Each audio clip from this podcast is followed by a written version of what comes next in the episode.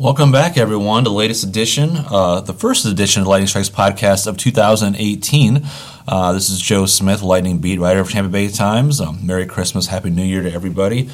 Hope everybody's staying warm. I am in Toronto, where Lightning continue their five-game uh, road trip here. Uh, on, on, Tuesday night against the Maple Leafs, who are currently second place in division, 10 points behind um, the Lightning. The Lightning has a few games in hand, too. So um, obviously, the, the first half of the year or the first um, part of, part of the calendar year has gone as well as it could have possibly gone for the Lightning of 58 points, um, 28 8 and 2, um, atop the league, atop the division.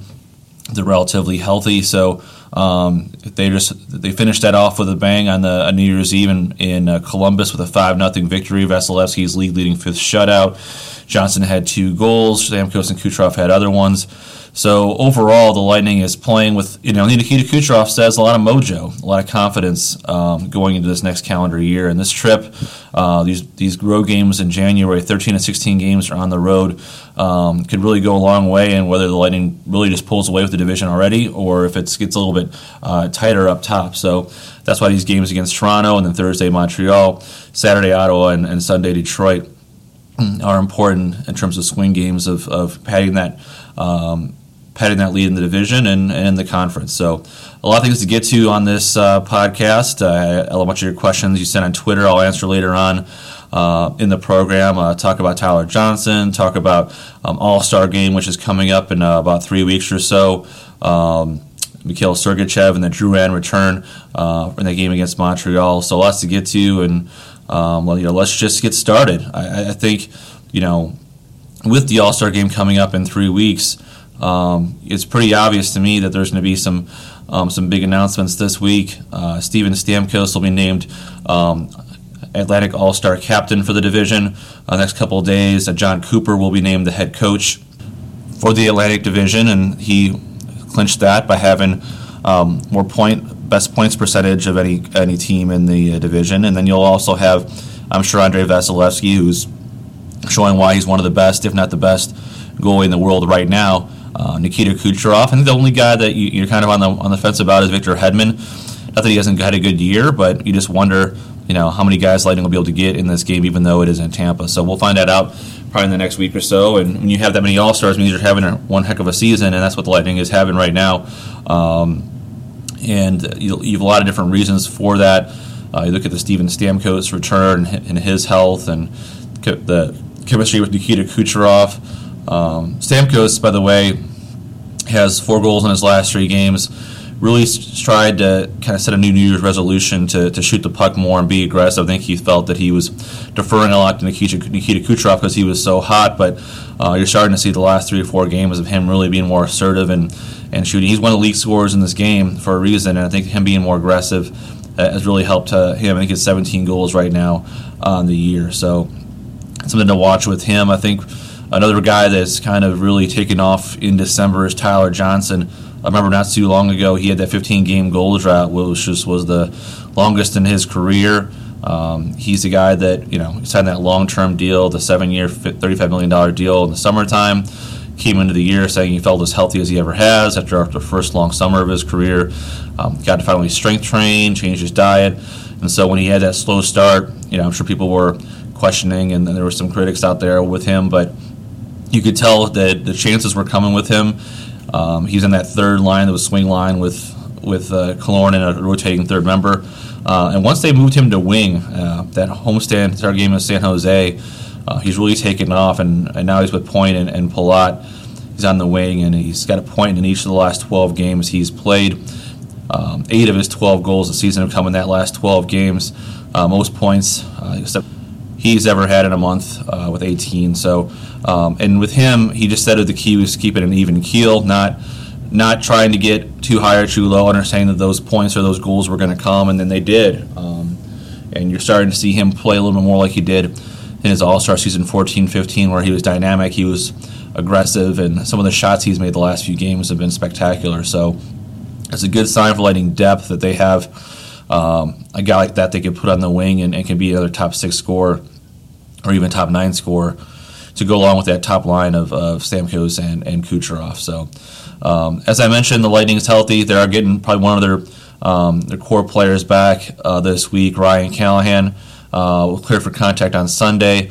Uh, he's out. He's with the team on the road trip, and the three week mark and the expected three to four week recovery is Thursday. Looks like he's a little bit ahead of schedule, right on schedule. And I talked to him today. I talked to him uh, Sunday for the story in today's Tampa Bay Times, uh, just about how hard this has been for him. You know, he had those two hip surgeries last year, missed most of the season, hardest year of his career. He came in healthy and hungry and wanting to prove he could be back again, and, and he was actually playing well. I know he had six points in 29 games, but with the chances he had, he could have easily had six or seven goals. And uh, that last game he played in Arizona, he had five shots on goal, a goal disallowed, and then he had to, the crushing spill into the boards. Um, upper body injury. Thought it was the shoulder um, type area, and when he was out for three to four weeks, he was like he didn't know how to even describe it. He had to, you know, had to get out of his own way. He said know, it took him a couple days to kind of just get over it.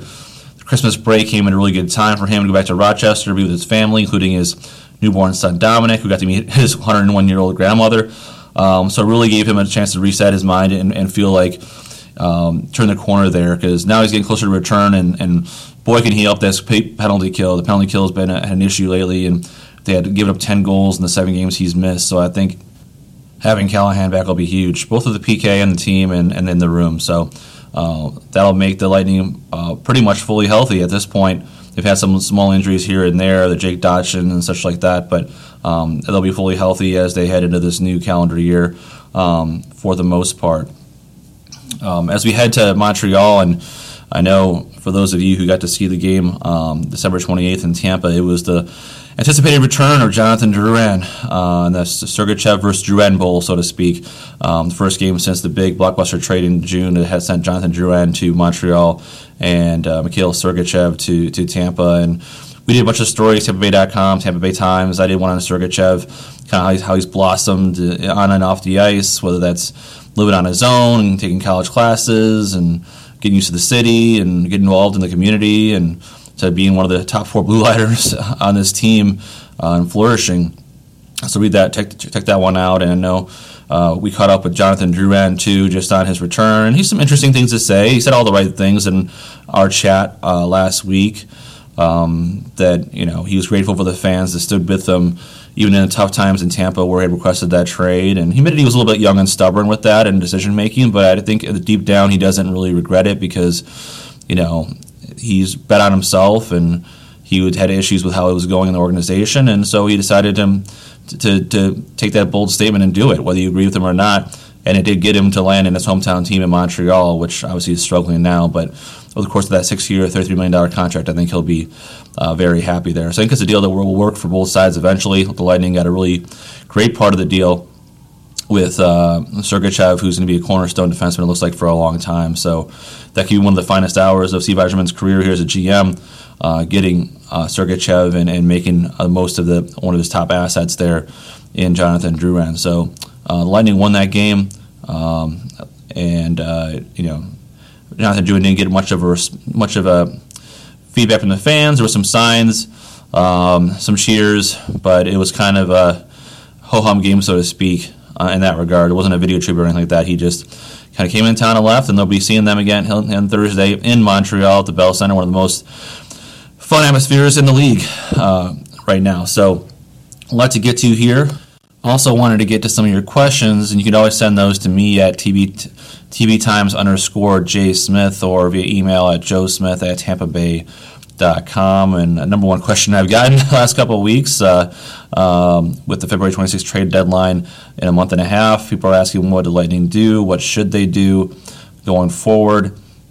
And uh, you look at the team overall and the record, there's not huge, not many huge holes on this roster, but I know I've talked to Steve Yzerman, and he said they're far from perfect, and they're constantly looking to try to find ways to improve this team. Because, you know, you talk to some number players, and like Steven Stamkos, like they we, we still got some flaws on this team. They've, you know, found ways to win games, and goaltending has been a big part of that. Um, but uh, I think that they still feel that they maybe could get better in the top nine, maybe a winger there. I, I wouldn't rule out a, if they found a, a way to really upgrade, uh, maybe with a right shot defenseman. Um, there's not many there's not many spots left in that uh, in that rotation there. So you'd have to send a, a defenseman back probably, whether it's a Koekkoek or a Sustr, but.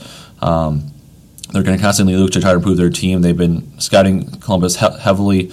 Uh, and they've been Columbus is scouting them, so we'll see how that goes. But overall, I think that you know anything they add right now would probably be a luxury uh, at this point. And I think they're going to look internally too. I mean, let's not forget they have one of the best systems in the league. And you look at AHL Syracuse right now, which has been rolling. Um, Adam Erne has been playing like he should be in the NHL or get a chance. Alex Volkov, one of the most intriguing players in training camp for me.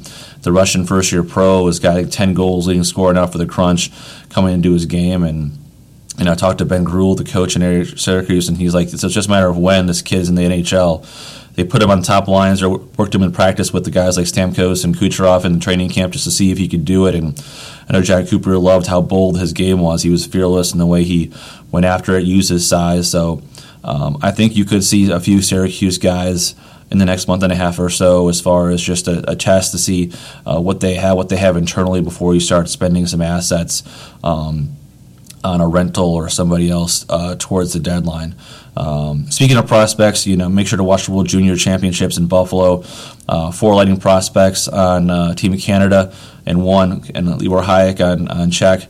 Um, Canada, Brett Howden, former first round pick, who really wanted to make that team, has been impressive, including player of the game on Saturday against Denmark. Cal Foote, including that heck of a save he made, uh, sliding into the crease uh, last week has been really good, and Raddysh and Katchouk have been there too. So uh, a lot of those guys, a lot of those guys will be in Syracuse next year. So it just shows how much depth this team has going forward, uh, and, and, a good future to come. Another question people had was about face-offs. I know the Lightning have been near the bottom of the league in face-offs this year, and and it hasn't never, hasn't really been their strong suit in the last number of years, especially. Um, and it is important because it you know leads to possession, and possession is the number one thing in zone time uh, in this league. And um, you know, I think Johnson's gotten better since the start of the season, but Point has struggled at times.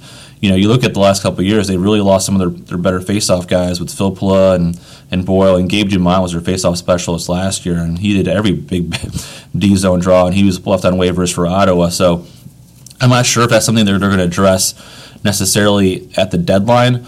Uh, as far as that's concerned, I think something that they're continue to work. They work on every day in practice. I know that.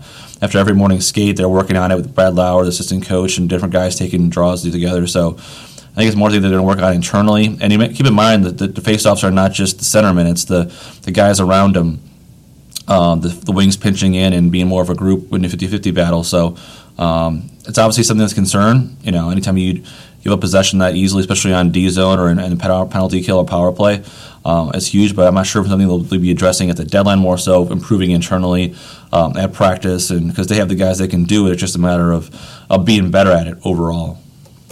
Another question is when will Louis Domingue make his uh, Lightning debut? Um, Louis Domingue is the new backup goaltender for the Lightning, considering uh, Peter Budaj, the veteran backup, uh, is out indefinitely with that lower body injury suffered uh, last weekend. Um, so Louis Domingue is a great story. I wrote it in uh, Tampa Bay Times on Monday on the website tampabay.com. Uh, you know, basically a month and a half ago, he was, he was dropped by one of the league's, league's worst team in Arizona. He lost his first six starts there. He, he got put on waivers, and he was working out on his own in Arizona and running his own ice and, and working out with uh, Shane Doan, his former teammate there in Arizona, and his kid. And um, it was kind of a humbling time. He didn't know when this, the trade would come or when that change of scenery would come, and he finally got acquired from the Lightning mid November in that deal that swapped AHL goaltenders Michael Leighton from, from Tampa or Syracuse and, and Tye McGinn. Um, so it was kind of under, under the radar move then, but it was, it was all with the idea that um, they wanted an upgrade at the number three goalie position or an NHL ready guy. Um, so, and they felt that Domingue, a guy who's played really well against Lightning, including last year's win in Tampa that had helped crush the playoff hopes for the Lightning. Um, they knew he was good, and Frantz Jean, the the goalie coach of the Lightning, has, has known him since he was 15 or 16 and loves his character and loves his talent. And so they brought him in, and he played well in Syracuse, a key part of that uh, turnaround and 10 game winning streak, really solidified the position. And so now he gets his chance. I'm not sure when he'll play. I would imagine he plays on this trip, I probably the back to back, the Saturday and Sunday.